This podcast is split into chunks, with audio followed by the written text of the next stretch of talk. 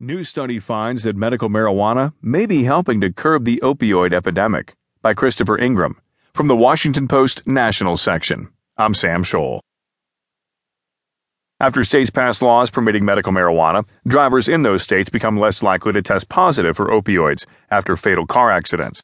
A new study from Columbia University's Mailman School of Public Health has found.